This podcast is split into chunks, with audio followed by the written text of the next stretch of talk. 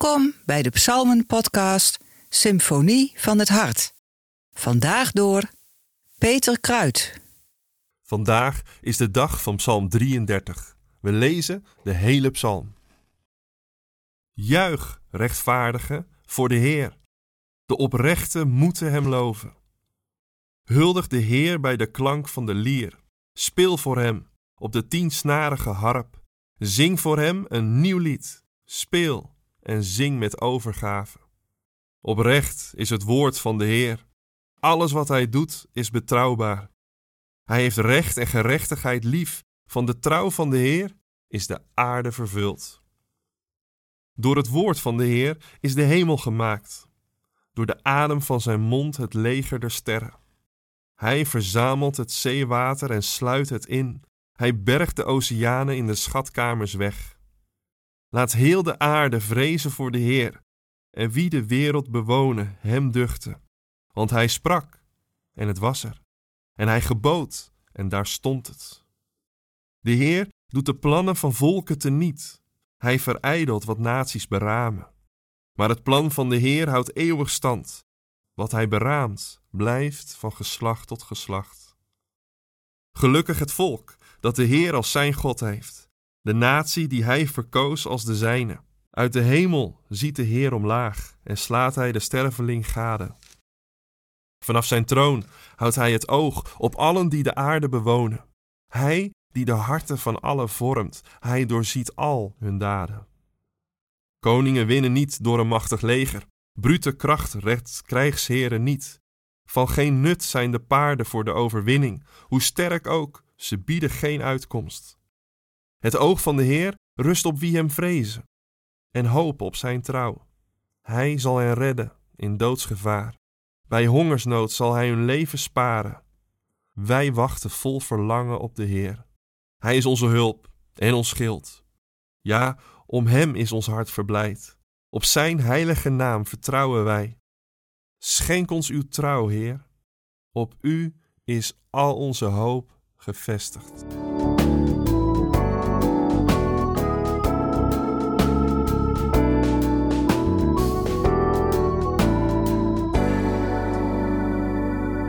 Obama in 2008 president werd, keek ik naar zijn overwinningsspeech. En het raakte mij tot op het bot.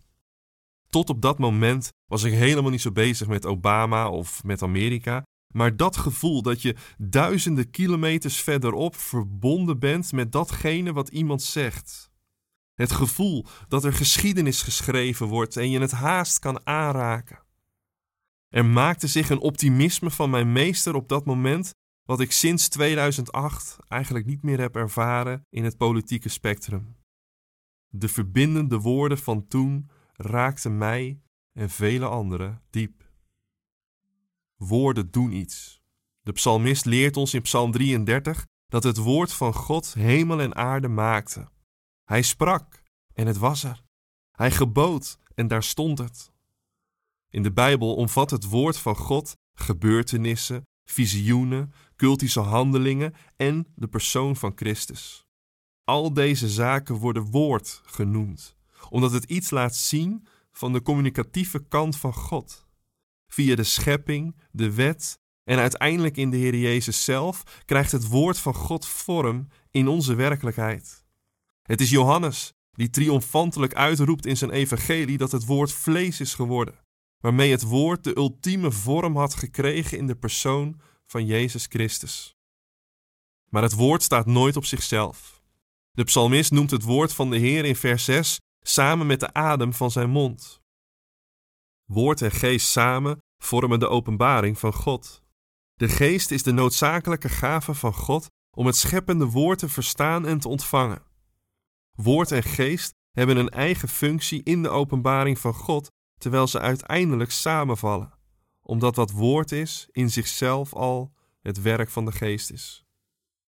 Naast het woord van God wordt het raadsbesluit van God aangedragen als reden om God te prijzen. God heeft niet alleen de wereld tot stand gebracht door het woord en zich vervolgens teruggetrokken in afwezigheid, maar God is aanwezig betrokken op datgene wat er in de wereld gebeurt. Op datgene wat de naties beramen. Maar welke werelden de naties in al hun wapengekletter voor zich zien ten spijt, Gods plan staat vast vanaf het moment dat Hij de wereld gemaakt heeft. Gods plan waarin Hij de mens geschapen had als Zijn vertegenwoordigers, als Zijn priesters op aarde. Mensen die als priesters leefden in Gods nabijheid en met hun bestaan eer brachten aan hun schepper en zijn schepping. Met de zondeval koos de mens echter voor zichzelf, waarmee het plan van God in duigen leek te vallen. Maar God pakte genadig de draad op, met een ark, met een volk, met de hele wereld, altijd gericht op dat oorspronkelijke principe waarin Gods mensen Hem vertegenwoordigen voor de schepping en de schepping vertegenwoordigen voor God. Waar Gods mensen met hun bestaan eer brengen aan hun schepper en de schepping, door te leven in en vanuit Zijn nabijheid. Uit openbaring weten we dat we onderweg zijn naar de vervolmaking van dat plan van God, als Hij opnieuw Zijn tent opslaat onder de mensen, de tranen van de ogen afgewist worden en er geen dood, rouw of jammerklacht meer zal zijn, omdat het eerste wat was voorbij is gegaan en het nieuwe is gekomen. Vandaag mogen we leven alsof die wereld die komt al is aangebroken. Mogen we zichtbaar maken hoe ook wij zelf door het woord van God een nieuwe schepping zijn. Hoe Gods adem onze harten en longen vult met een nieuw lied. Obama kreeg het verwijt van zijn tegenstanders dat zijn indrukwekkende speeches alleen maar woorden waren. Just words, zeiden ze. En Obama reageerde in een speech met zinnen uit wereldberoemde toespraken die mensen in beweging hadden gekregen.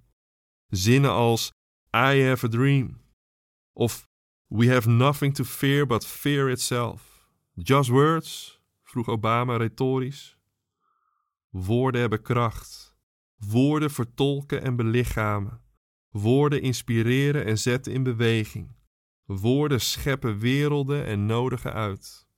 Obama bleek op termijn niet in staat om zijn verbindende taal waar te maken en de polariserende krachten in zijn land te overstijgen. Ons streven naar de wereld die komt blijft beperkt. De psalmist eindigt met die wetenschap dan ook in een gebed. Schenk ons uw trouw, Heer. Op u is al onze hoop gevestigd. In die hoop mogen we onze woorden recht doen aan de wereld die komt. Mogen onze daden die wereld belichamen zoals Jezus ons heeft voorgeleefd. Mogen we weten dat onze hoop niet te vergeefs zal zijn.